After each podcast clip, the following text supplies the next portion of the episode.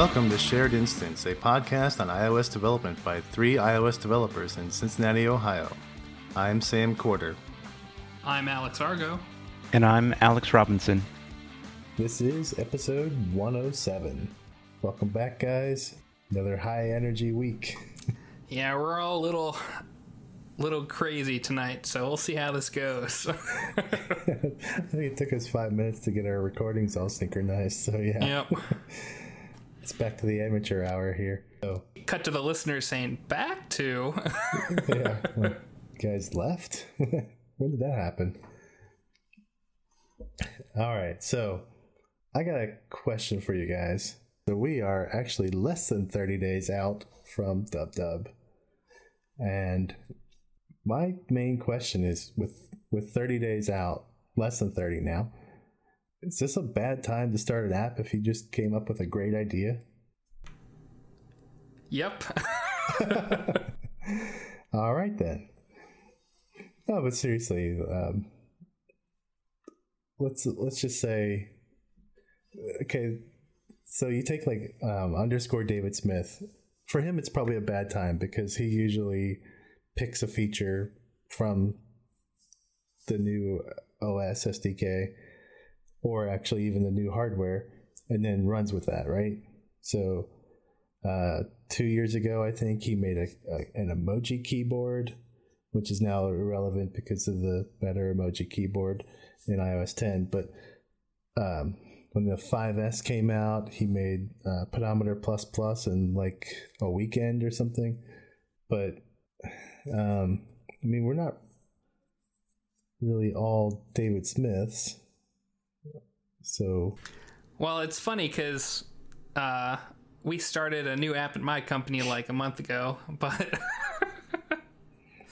we started it in force. I, I guess I should say we'd been kind of been on the back burner, but yeah, I mean, at, at the point where we are now, you just kind of want to get sure things are working and they're solid, because you never know what's going to happen come, you know that that first keynote there may be a whole bunch of stuff you have to change. They may make your app irrelevant or they may make it like impossible to to do because of some new rules or they may make it way easier. So I feel like now is would not be a good time to start a new app. I would just kind of wait and see what happens. Um, and maybe there's some new opportunities for you then too. Although it seems like in the last couple years, the amount of new opportunities that get created kind of have lessened a little bit just because the app store has matured a bit. I think. Yeah, it's much more mature, much more crowded. Yeah. I don't know if they're going to be bragging about the, the millions of apps this year. Yeah, but they went on that big cleaning spree last year. I think lately they've been focusing more on the payout, how much money they paid out to developers. Yeah. Just happens that that money tends to go to kind of the one percenters Yeah. of the App Store. The, the Big Ten or something like that. Yeah. Yeah.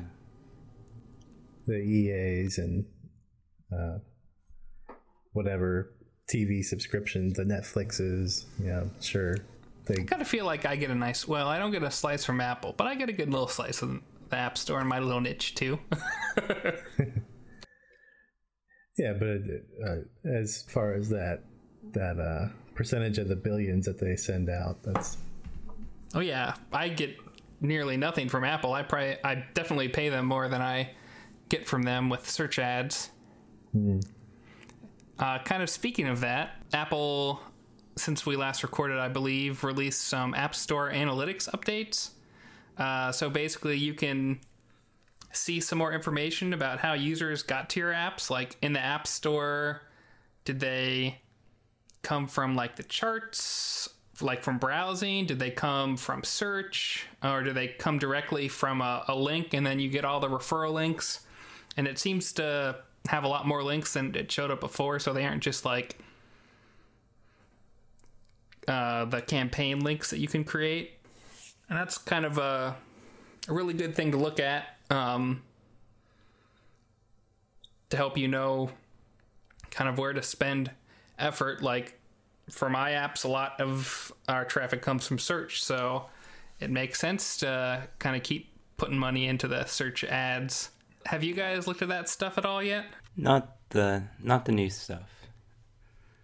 We haven't relied on the Apple Analytics too heavily because it's a opt-in model, at least for the user analytics. In terms of how they get there, I assume that's that doesn't require opt-in, but I'm, I'm sure. guessing that does sure. too. Uh, I I think just after you get to a certain amount of users, statistically it's enough, and even if you don't have that many, it's probably statistically significant. Um, but I don't know. I think they're they're definitely useful to kind of reinforce things that you have or maybe changed your mind but so far for us it's just kind of reinforced we had kind of guessed but now we know for sure that people are searching to get to our apps. Um, but yeah if you guys don't have many of your own apps uh, if you're making apps for other people it makes sense that you probably wouldn't look at those or may not even have access for that matter but it's, it's some interesting stuff yeah. there so yeah i fall in the do not have access right now I fall into that category. Yeah. You gotta ship some of your own apps, Sam. yeah, I'm working on it though. I've been rather distracted lately. Yeah. It doing, happens. Doing a lot of Go Go language. Go lang, I guess they call it. That's what the cool kids call it these days. Yeah, Golang. Because you can't search for Go on the internet. That, that's just you'll come up with all kinds of stuff that you don't care about. Right. It's kind of like searching for Swift and finding Taylor Swift. Yeah, Swift date. You're gonna get Taylor Swift. Although I feel like Apple's done good getting Swift to be popular enough to not just get Taylor Swift when you search for Swift these days. yeah, it's not as bad. But adding the lang does help. Yeah, I actually never searched for Swift lang, at least not not in any kind of recent memory. I used to, like in the first year or so, I, I would put it in fairly often because it didn't seem like Taylor Swift definitely was showing up pretty high in the search results at that point. Yeah, just for me personally, and this may be because Google knows that I'm an iOS developer or something, but um, the first three links are Apple when you search for Swift, and then then it actually there's a couple about uh, the Society for Worldwide International Financial Telecommunication, like the, those codes that are on international bank transfers. Oh. Lets people send. It's like when people talk about a wire. I think that it's called a SWIFT code is what you use to say where your your wire is going to go to. Hmm. So Taylor Swift isn't even in the top six. Yeah, but what has she done lately? well, she shows up in there in Google's little top stories part, but that's that's after the the first six results. So, like I said, that may just be because Google knows I'm an iOS developer, so I'm probably more likely to click on the link to Apple's Swift pages. Yeah, but if you bring up a private browser, then do you get the same results? Actually, it it was uh, kind of giving Apple a little bit of a boost uh, well, so now there's only three links before the news stories, and the first non-ad link is still Apple. Um, but the second link is that uh, financial bank transfer thing. So, what about you guys? yeah, let's see. Private browsers, yeah, I get pretty similar results to you. Swift.org and the third one is developer.apple.com slash Swift. So yeah. So Swift yeah, it is... turns out Swift is kind of popular now. yeah. Who knew? Mm-hmm. Yeah, she's definitely in the top top stories. So that's uh, weird. On an image search, you get mostly cars. Oh, the Suzuki Swift. yeah. okay. That's an old old car, or it was. I don't know. Yeah, I've never heard of it before. Yeah, you Well- have to look at it later. Yeah. Well, uh, our listeners, I'm sure, can do their own Google search for Swift and, and see what Google thinks of the, its relevance to them. It's kind of an interesting experiment. But uh, this other story that I saw this week was kind of weird. Apple said they were clarifying the affiliate ra- rates that they had announced recently. Um, and from from as far as I can tell, they're just different from what they said before. I don't know what clarification there was. It's basically in-app purchases are still going to be 2.5%, but um, actual paid app sales are 7%. Is that what, what you guys got out of this too? That's what I read. Yeah, it just sounds like they maybe backtracked a little bit, or possibly somebody was talking without enough information. Well, yeah, the interesting thing it, that I read, or maybe I listened to it, um, someone's conjecture was that all the uh, search engines and social networking sites were inserting their own campaign links or affiliate codes on any time there was a link to an app. So if you tweet about an app, Goo- Twitter was making money off of it, probably. if you searched for an app in Google and someone went from there and bought it, Google was making money. Which I don't I don't know. It seems somewhat disingenuous that someone else like I tweet about it, so the big company that hosts my Twitter account gets all the credit. But then again, Twitter is where it got shared. So, but I think that was one of the more interesting pieces of speculation about why this why Apple decided to lower the rates because if you're linking to all these free games and all these in-app purchases happen and I think it was it was only a 24 hour window until you got the affiliate fee I can see Apple wanting to cut down on that Well, if, let, so let's say in your tweet you were putting your own affiliate link in there, and then Twitter was replacing Yeah. it with their. I own. don't know if they were rewriting the URLs if or what. That's that's something I'm not entirely sure about, but that would that would be pretty dishonest of them. Yeah, yeah, that would be pretty pretty scummy. But if if it was just a plain link to your app without affiliate ID, and they put their own in there, yeah, I wouldn't blame them as much for that, but if if I had my affiliate link or like I was writing for Mac Stories and I tacked on and they had their affiliate link, it getting rewritten in Twitter would probably not be good. right. Yeah, but at the same time, you're using they're using this free platform called Twitter, and that company controls the content. Yeah. They are Well- they are the filter, and we place them between us and the people that are broadcasting. Yeah, at the end of the day, I'm not sure how much of an effect this actually has, though, because most apps are free with a pay to not purchase if they're going for the paid model these days. They're not, you know, $5 upfront price or however many dollars upfront price. It's like you download Nomorobo and you get a trial, maybe it's a subscription, or so that wouldn't get you any money either. So yeah, it seems like it'd, it'd be hard for for some of these people who are relying on their affiliate fees to to get them these days. Yeah, well, with the market going the way it has gone, I would agree with you. But still, if there's money on the table, you don't want to walk away from it.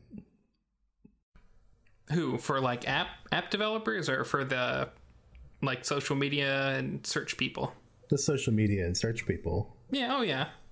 I mean, that's they're, they'll still take their 2.5% cut rather than a 0% cut because you know, on Android Google gives you nothing. So, they'll take what they can get for sure.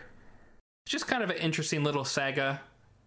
Uh, and it probably will hurt some small websites, but not that much. I think I keep referring to Mac Stories, but they've talked pretty openly about it. I think they said they made like 10% of their revenue from um, affiliate links. Uh, so it'll probably give them give them a little bit of a hurt, but they'll they'll survive in the long run. Yeah, I don't know if anybody will lose their job because revenues went down by ten percent, but yeah. Well, other places where it's a bigger percentage would like I'm sure like uh, app gaming blogs are going to get killed. Yeah, they're probably not going to do so well since most of the games are free. Yeah, like Touch Arcade or something like that. Yeah. So this means you'll see more ads on their websites. Yeah, they've got a Patreon now. There's going to be more ads. Mm, hooray! More ads. maybe maybe they'll work on some other monetization plans. Yeah. Well, anyways, so what else is new? So you following any of those iPhone 8 rumors? Do we even care about that right now? Or are we going to wait till August, September when they're a little bit more set in stone?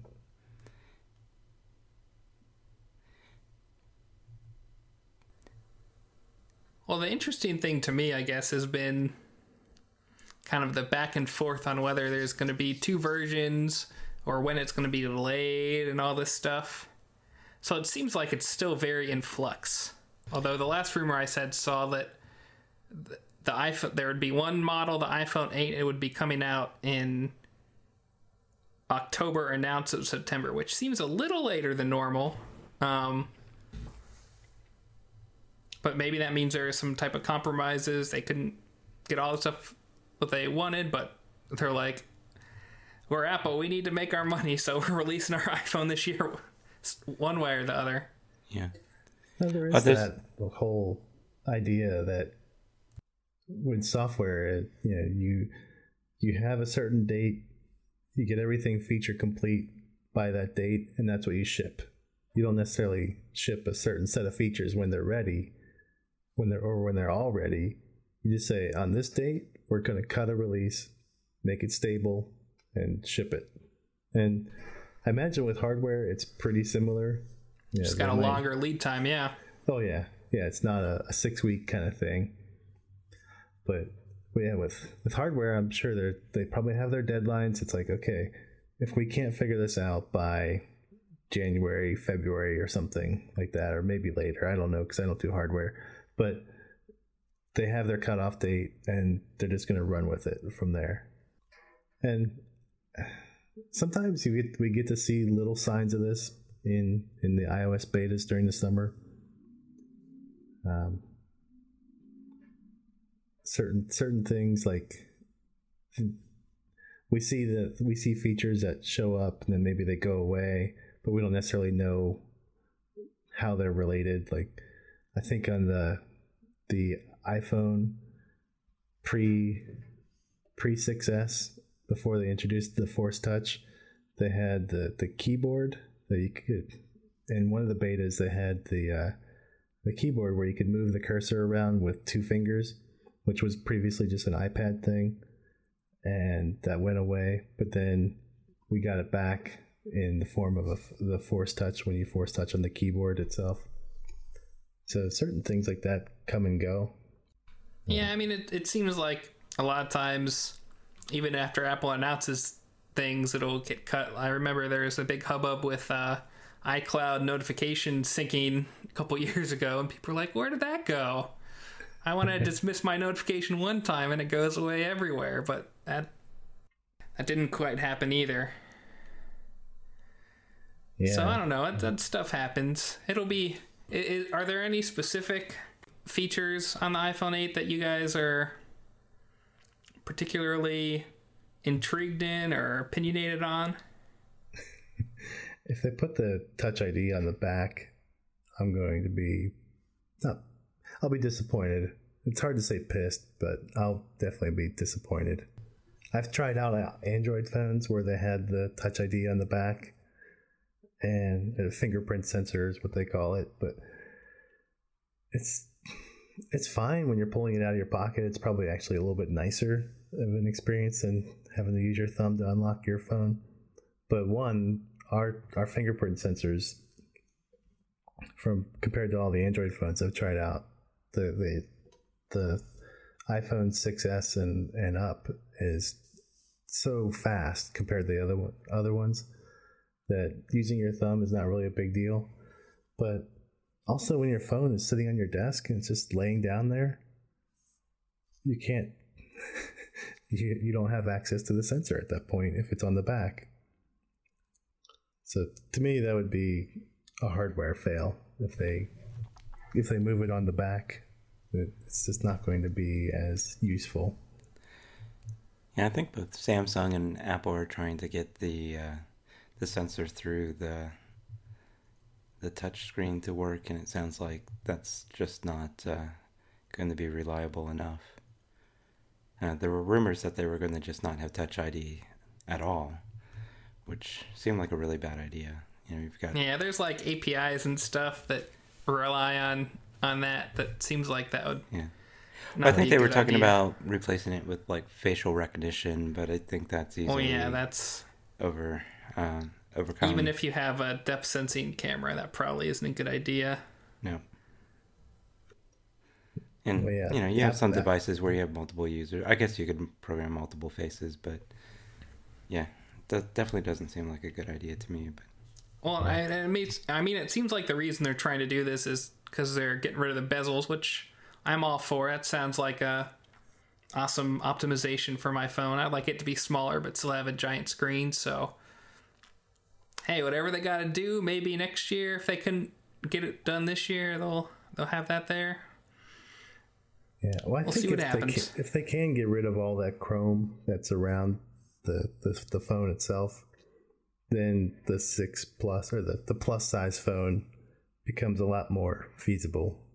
I mean, for me, I, I know you, Argo, you're you're a plus phone user and you love it, but that that that phone's just too big for me.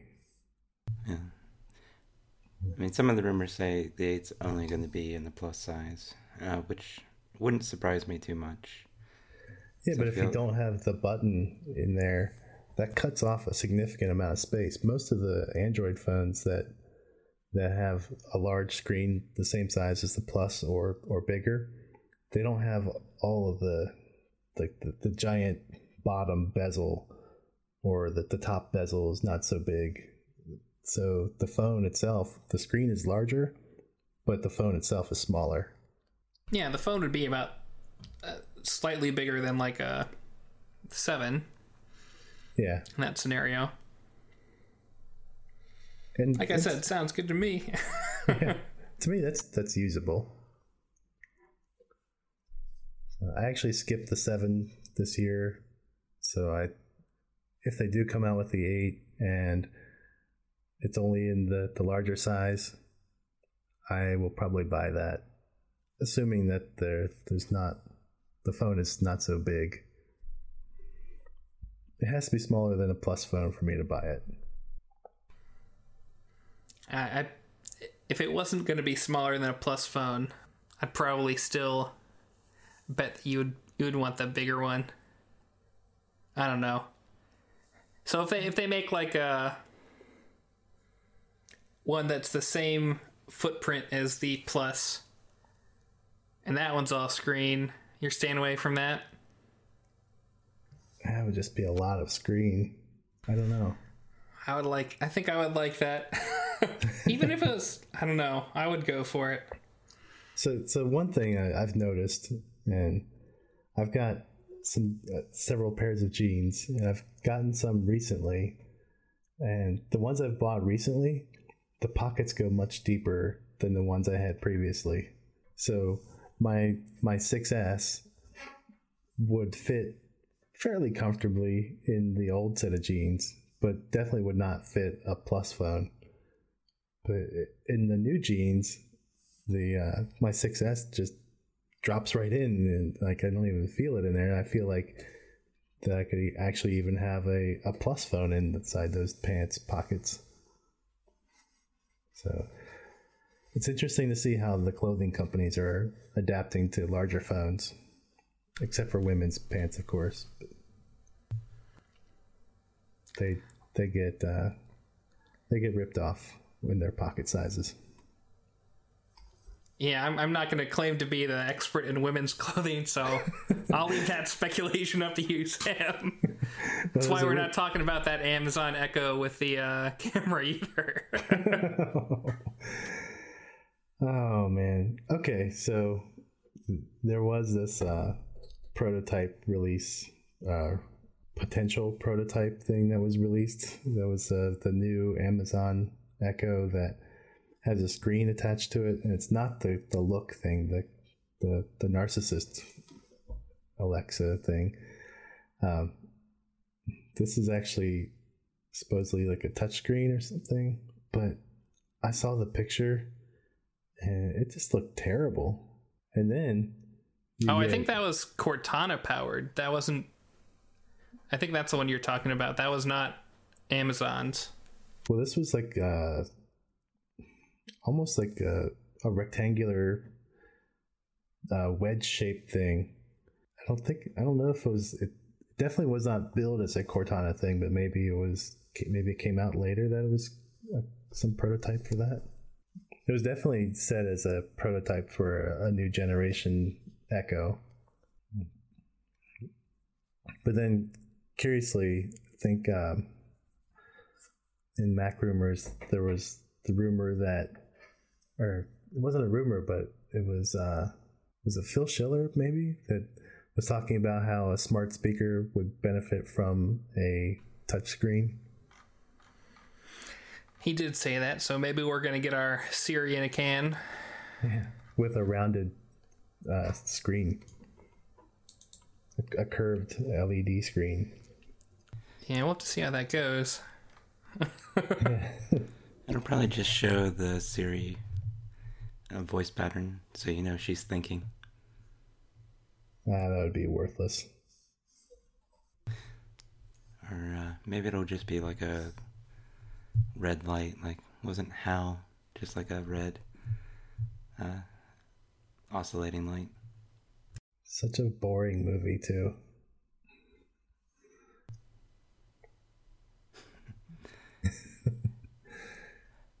All right. Oh, we've got one more relevant topic, um, and then we can then we can uh, probably call it. So, right. um, you know, what uh, Natasha, the robots newsletter, shared a a link to a, a new tool. Uh, it's called Middleman, which is kind of an alternative to Charles for doing uh, HTTP tra- traffic uh, debugging. And uh, you know, if anybody's tried to set up Charles, especially with HTTPS, and now you're more than likely using HTTPS because of Apple's pushing everybody that way, and it's a good idea. Uh, it's becoming increasingly more difficult to set up with Charles, and you know we've got a few projects, or we've worked with a few teams that have had quite a bit of trouble getting Charles to work with their environment. Uh, so, Middleman takes a bit of a different approach. It's a cloud-based service, and they basically set up a VPN. You register your device, you install a profile on that device, accept the certificate, and then uh, with that you can basically inspect the traffic uh, in the cloud. Which is kind of an interesting idea, and they claim it's secure and easy to set up. I'm a little bit hesitant with a cloud-based offering, especially you know we've got some projects that are HIPAA based, so we never test with real data, so it's not as much of an issue, but still not too comfortable with the cloud-based solution. Yeah, Charles Proxy, it seems like every time I don't have it set up, I'll do some type of OS upgrade or Apple will change something with their security requirements and I'll have to like figure out how to undo whatever I did last time I installed it and got it working and then refigure out what's going on. So this sounds really really awesome from a usability standpoint because you have a VPN, you just hit the little switch to turn it on. Um, I always thought it was a, a big pain setting a proxy on your phone and like sometimes you accidentally leave on the proxy and your phone doesn't work anymore and Yeah, I have in the app that I spend most of the time working on.